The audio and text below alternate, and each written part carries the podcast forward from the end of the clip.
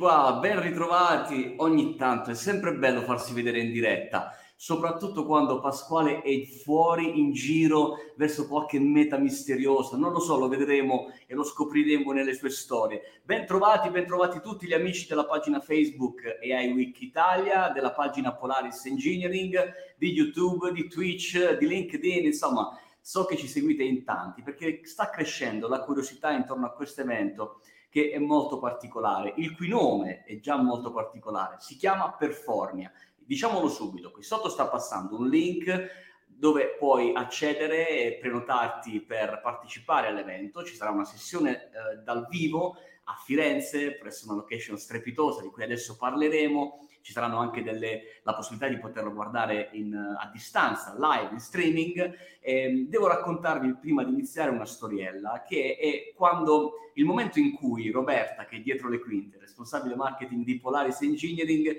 ci ha contattato chiedendoci di partire con questo progetto. La, il primo pensiero a cui ci siamo ispirati quando lei ci ha parlato di intelligenza artificiale applicata all'arte sono state tutte le puntate del nostro podcast eh, in cui abbiamo parlato di applicazioni delle AI all'interno dell'arte, della cultura, delle, diciamo, in, in generale delle arti visive. E quando abbiamo eh, pensato a, a, come in realtà, io vi mostro qui il nostro libro, già insomma dal, dal, dalla copertina si intuisce, noi dedichiamo ogni anno all'interno del nostro libro una sezione dedicata all'arte e alla cultura.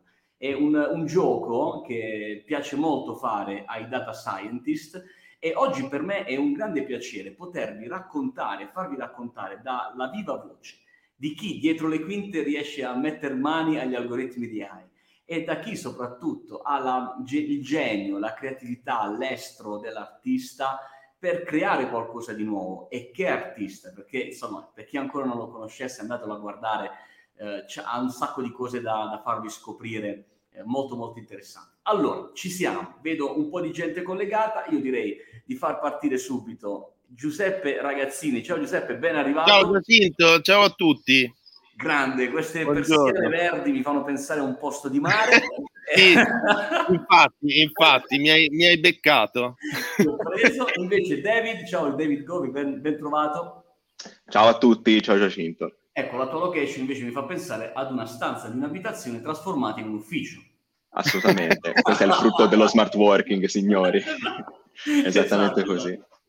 È così. Allora, siamo qui oggi per raccontare questa prima performance che godremo durante Performia, ricordiamo l'evento che si terrà a Firenze dal 23 al 26 di settembre. Eh, se può sembrare presto, no, eh, Giuseppe, ma in realtà non lo è. Voi ci state già lavorando dietro le quinte da un po' di tempo e insomma per te che vuoi, vorrai goderti di questi momenti ti conviene prendere il tuo posto direttamente nel link. Allora io partirei, eh, Giuseppe, se permetti, da David, in modo tale che certo. eh, insomma lo facciamo, facciamo presentare eh, David un attimo velocemente, poi passiamo da te.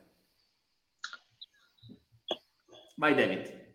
Allora, ciao di nuovo a tutti, come mi avete già conosciuto settimana scorsa, io sono un data scientist in Polaris, lavoro in questa azienda da poco più di un anno generalmente mi occupo di tematiche del, relative al mondo industriale perché è diciamo, il nostro punto di focus eh, dell'azienda. Ho lavorato su tematiche di scheduling, di eh, estimation time, mm, detection di, di, dialetti, quindi anche un po' di lavoro su audio e su lingue nostrane, diciamo. E di recente sono stato coinvolto in questo progetto che devo dire super interessante. E beh, insomma, il 50% l'abbiamo preso di interesse. Giuseppe, eh, una presentazione veloce, non hai bisogno di molte presentazioni, però insomma, per chi non ti conosce... No, no, ho bisogno, ho bisogno, Giacinto. e io sono, cioè, mi definiscono artista visivo, che ormai lo dico sempre, è un termine mh, mm, paradossale, che mi sembra, che mi irrita abbastanza, però insomma, fondamentalmente riassume quello che faccio, cioè nel senso che mh, ho iniziato come pittore tradizionale, ma poi ho cominciato anche ad utilizzare molto la tecnologia nella mia arte. E mi sono laureato, fra l'altro, con una tesi sull'intelligenza artificiale a Firenze, su un autore che si chiamava Dreyfus, che scrisse un libro che si chiamava Cosa non possono fare i computer.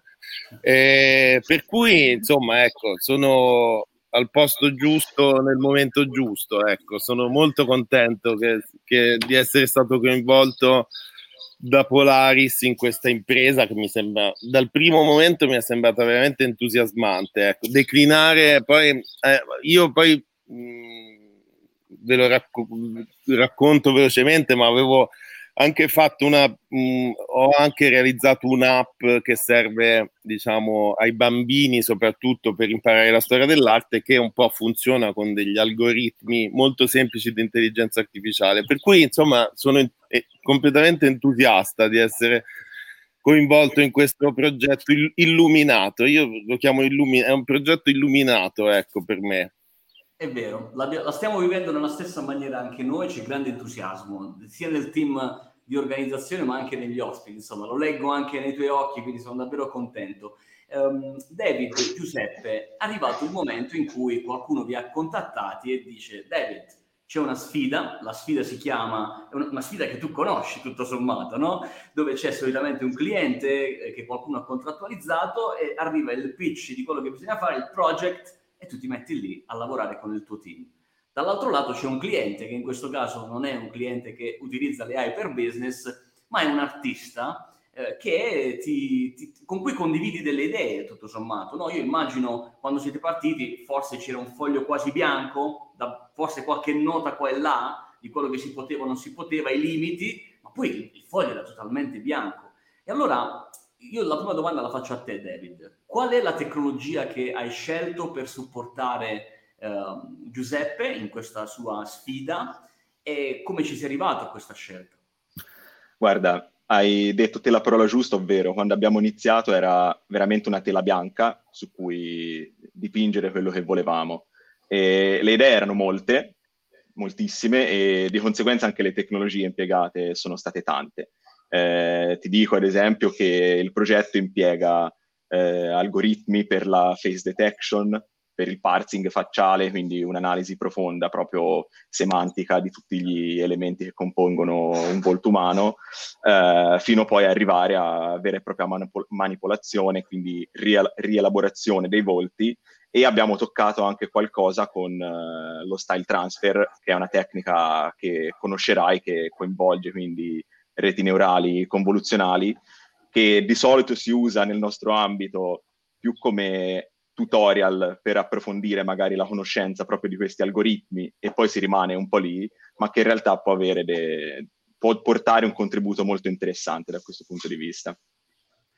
Beh, insomma, le tecnologie ci sono, anche tante. Questa è la dimostrazione di come, insomma, è una, è una prova di forza anche per voi di Polaris, no? Eh, ricordo quando mh, rispetto a questo modo di fare impresa, delle grandi sfide che gli esseri umani si pongono solitamente, no Giuseppe? Che sembrano anche irrazionali talvolta, no? L'uomo deve andare su Marte. La domanda è ma perché? Cioè la gente molto spesso non riesce a comprendere il perché, no? E allora l'intelligenza artificiale deve entrare nell'arte. E perché, Giuseppe? Sì, guarda, questo è un tema, insomma, attualissimo e molto affascinante.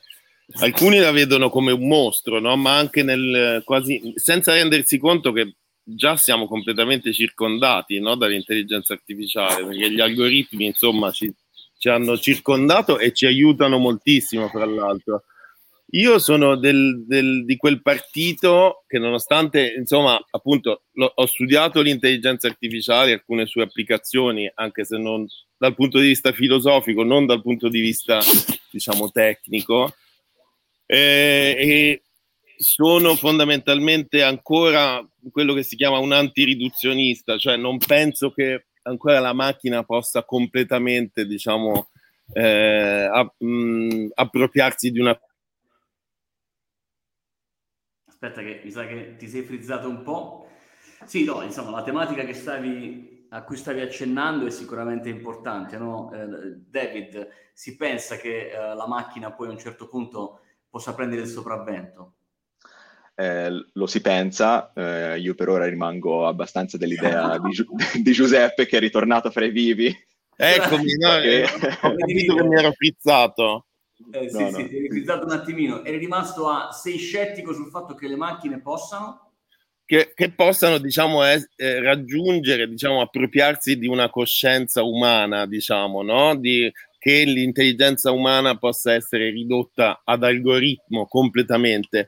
Ma questo non è mh, mm, il tema fondamentale. Poi, secondo me, la, la cosa straordinaria che abbiamo, che, a cui possiamo accedere adesso è il fatto che l'intelligenza artificiale può fungere da amplificatore creativo. Per esempio, nel mio caso, eh, già con eh, l'app che ho realizzato, ma anche con questo progetto che eh, stiamo facendo con David e eh, con Polaris, ci si rende conto di come veramente possa essere un amplificatore creativo straordinario. Ovviamente alla base c'è, come dire, un disegno umano, eh, la macchina in qualche modo viene messa su dei binari. Poi l'esplorazione di, diciamo, di quel terreno lì è completamente affascinante, misteriosa nello stesso tempo per me che poi non sono un tecnico, quando vedo quello che fa David, quando mi fa vedere i codici, io non so, sono completamente trasecolo perché non ci posso credere che mh, mm, eh, ci, ci, possa essere una traduzione, diciamo così, formale, no? Di una cosa così astratta poi, no? Che, che viene ridotta eh, diciamo ad algoritmo, ma che poi crea, eh, che poi è, un, è, qualcosa di aperto, che ha infinite possibilità e questa la trovo una roba meravigliosa ed è un'occasione che ci offre la tecnologia, l'intelligenza artificiale. Molto bello quello che dici, perché uh, in altri contesti qualcun altro, magari qualche tuo collega artista, potrebbe prendere questa tua affermazione come un oltraggio no? all'arte visiva, alla capacità dell'artista di mettere insieme con la sua creatività gli oggetti, tu l'hai fatto in maniera strepitosa, consiglio chi ancora non l'ha visto di andare su YouTube, guardarsi due video che io ho gustato della tua apparizione alla mostra di Firenze, credo fosse, e una mostra a Parma, una delle quali parlava appunto di metamorfosi, no? Cioè, sì, sì. Come, come questa trasformazione continua di questi occhi centrati e poi tutto intorno che si trasforma. E lì erano dei disegni fatti a mano, no? sì, sì. Hai messo tu la tua creatività eh, invece in questa occasione, il 23 di settembre, possiamo svelare che cosa riusciremo ad apprezzare? Sì, eh, dunque, eh, in pratica, diciamo, st- stiamo creando attraverso i meccanismi, gli incredibili meccanismi tecnologici che raccontava David, una, una macchina del collage, diciamo, la definirei così, eh, un, ehm, è un, ehm, un software di, fondamentalmente, poi David correggimi se dico sciocchezze, però che attraverso il riconoscimento facciale permette di scomporre eh, il volto in più parti, eh, di eh, rimescolare in maniera anche randomica se si hanno diversi volti, diciamo, nell'archivio eh, gli elementi anche introducendo diciamo delle variabili come la posizione, la scala, la rotazione, eh, texturizzando questi elementi, quindi dandogli una finitura pittorica. Eh, stiamo provando con David eh, a introdurre anche diciamo, degli elementi come l'ombra esterna per diciamo, amplificare ancora di più la sensazione del, del collage, del pezzo, del ritaglio. Eh, e questi pezzi, queste creazioni fondamentalmente saranno eh, possibili in tempo reale, cioè eh, quello che vorremmo riuscire a fare è fondamentalmente avere una postazione eh, in cui ci saranno eh, gli ospiti del, del, festival che si potranno fare una foto, eh, una o più foto e poi l'intelligenza artificiale possibilmente magari rimappando in tempo reale una tela bianca, così ce lo siamo immaginati per adesso. Dunque, proprio trasformare anche in un oggetto fisico, proprio tangibile, anche questa cosa completamente invece tecnologica in qualche modo, eh, si avranno dei, spero, bellissimi collage eh, eh, che sembreranno, diciamo, prodotti da un, un artista. Eh, mappati su una tela e quindi dei ritratti collage che ogni volta po- possono poi cambiare perché diciamo l'idea è mh, mm, introdurre un elemento di casualità anche per cui eh, magari spingendo un bottone, una specie di frullatore, diciamo, visivo, eh, l'occhio che c'è sarà arrivata qualche chiamata. eh, ogni tanto lo perdiamo. sì, sì, ogni tanto. No, è un frullatore, mi piace questa idea del frullatore. Allora, per il frullatore ho una foto da portarvi perché Pasquale non sarà sul palco, ma vi porto una foto di Pasquale Viscanti che frullata verrà fuori qualcosa di incredibile. Giuseppe, mandala che ci facciamo. Eccomi, scusatemi. no, tranquillo, non ti preoccupare. Però eravate arrivati al frullatore, che era importante. Esatto. Fondamentale. Il frullato di Viscanti. E, ehm, Giuseppe, qual è il ruolo, secondo te, dell'artista nel dialogo con, con l'intelligenza artificiale, in questo caso con David, che è il Deus Machina sì. no? della tecnologia? Cioè, come si pone l'artista in questo dialogo? Ma eh, guarda, Mm, intanto si pone con estrema, diciamo, ammirazione, nel senso che veramente ogni volta, David lo sa, insomma, l'ultima volta dice, ma, to, ma sei un genio, sei... no, no, qui di geni non ce ne sono, mi diceva, però mi faceva vedere un codice che, insomma, non so, mi, mi, era una roba metafisica per me. Eh, no, per cui diciamo, cioè, è un privilegio incredibile perché in qualche modo hai l'occasione di creare una cosa, affiancarti a, eh, a qualcuno che padroneggia un linguaggio tecnico, a me, mh, mm, per me misterioso, diciamo, e sconosciuto, ma che fa accadere delle cose che tu hai eh, pensato, no? Per cui è veramente una sensazione quasi veramente metafisica, sembra il demiurgo, no? Cioè, eh, e, e, questa sinergia è qualcosa che in realtà poi man- molto spesso manca perché cioè, le, l'aspetto illuminato di questo progetto è proprio questo, mettere insieme poi due eh, realtà come quella, fai conto, chi si occupa strettamente di intelligenza artificiale con invece un mondo apparentemente estraneo, eh, però invece farli vivere in una sinergia che produce dei risultati che noi speriamo eh, straordinari. E io ci credo completamente che eh, questo possa accadere, perché insomma eh, l'ho già visto e, e sono sicuro che ci riusciremo. Però ecco, questa è una cosa che non succede spesso. E, e io personalmente, quando ho dovuto diciamo, ho voluto lavorare in quella direzione lì, ho dovuto rivolgermi a, dei, a delle aziende, ho dovuto pagare molti soldi, cioè questa è una cosa che invece sta avvenendo magicamente perché due realtà come Polaris eh, e come gli artisti si, si, sono uniti per creare qualcosa di unico. Ecco. E questa. Sono d'accordo, questo è l'effetto magico, no? È la polverina magica che sta dando vita eh, e, affri- sta frizzando ogni tanto la tua camera. Io arrivo, arrivo un attimo da te, David, perché eh, ora abbiamo esplorato il mondo dell'artista, no? Ma c'è un mondo che è quello del data scientist in generale, che anch'esso, se vogliamo, un po' artistico. Perché quando si mette su questo tavolo, eh, come avete definito voi, sulla tela, inizia a mettere qualche eh, dettaglio in più, eh, ci si aspetta che poi l'algoritmo prenda, prenda vita e tiri fuori il meglio di sé dando appunto vita a qualcosa di, di inedito. Ehm, per te che nella tua vita quotidiana, professionale, sei abituato invece a, a vivere queste sfide con il business, dove di mezzo c'è il tempo e il risultato, cioè lo voglio entro questo tempo e mi raccomando, deve funzionare perfettamente. Hai notato delle differenze? Credo di sì. Se ci vuoi raccontare quali sono le differenze se hai pensato di trasferirti con Giuseppe Ragazzini a fare il suo braccio destro. Questa è un'idea. e, firmate insieme le opere. Eh, allora, cosa c'è di diverso? Principalmente è il fatto, appunto, come accennavi anche te, che in un progetto come questo non ci sono metriche, non ci sono metriche di business, non ci sono metriche di accuratezza, eh, l'unica metrica è, no- è diciamo, il gusto, se vuoi, o comunque la valutazione intersoggettiva, che è l'unica che possiamo dare poi a, un, a, un'opera artistica. Quindi non ci sono KPI di mezzo e cose di questo tipo, il che ci rende molto più liberi di sperimentare, come avrai intuito da quello che ti diceva prima Giuseppe, siamo proprio in una fase di pienissima sperimentazione.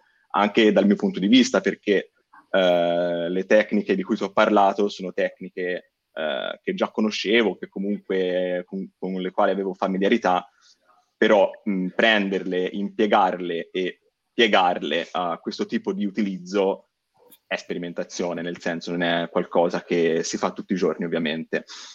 E l'altra differenza è ovviamente eh, che il, il, mio compito in questo caso diventa un po' quello del, del traduttore, no? Perché se vogliamo che l'algoritmo faccia qualcosa di questo tipo, glielo dobbiamo chiedere gentilmente e formalmente soprattutto. Certo. Quindi il mio compito è quello un po' di eh, cogliere tutte le richieste artistiche che Giuseppe mi fa e tradurle in un linguaggio che poi alla fine eh, si riduce a un linguaggio formale, ma è quello che ci serve per, uh, per far funzionare il tutto.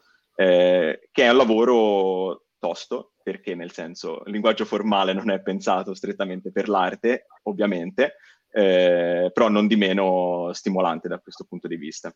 Quindi alla fine di questo percorso mi sa tanto che David tu sarai un po' più artista e Giuseppe certo. sarai un po' più data scientist. Insomma, eh, guardate come questa, questa, fusione di questi due mondi poi alla fine porterà a qualcosa di sicuramente interessante. Torno da no, te, la... David, perché... Vai, vai, Giuseppe, vai. No, stavo aggiungendo che la cosa ah, interessante è che nelle varie fasi di sperimentazione io a Giuseppe ho, ho, mostrato proprio i vari passaggi che stavano dietro al risultato che stavo cercando di ottenere eh, perché eh, il fatto che lui potesse comprendere pienamente no, quali erano i vari passaggi, eh, come di, decidevamo di posizionare poi gli elementi del volto, era rilevante anche per lui per farmi poi magari la proposta giusta in termini artistici, cosa che ha fatto e quindi eh, c'è proprio questa, questa comunione, questo punto d'incontro in cui eh, ogni parte spiega all'altra il, suo punto di vista e si trova poi la, insomma, una quadra che, eh, che possa essere interessante. Molto bello. Giuseppe, quindi la firma sull'opera, secondo te, quella che solitamente viene considerato il tocco dell'artista, no? Eh, la riconoscibilità del, dell'arte del, e dell'opera d'arte realizzata da Giuseppe è diversa da quella che posso realizzare io o Pasquale, per cui si diletta nei suoi, nei suoi dipinti. Eh, con l'intelligenza artificiale invece, tu dove, dove, vedi la tua firma? Cioè, qual è il momento in cui tu dici, ecco, questo è eh, Giuseppe Ragazzini che ha espresso la sua arte in questa opera? Eh, sì, è in, in filosofia... Con, con l'algoritmo, è nel dialogo con l'algoritmo, è nella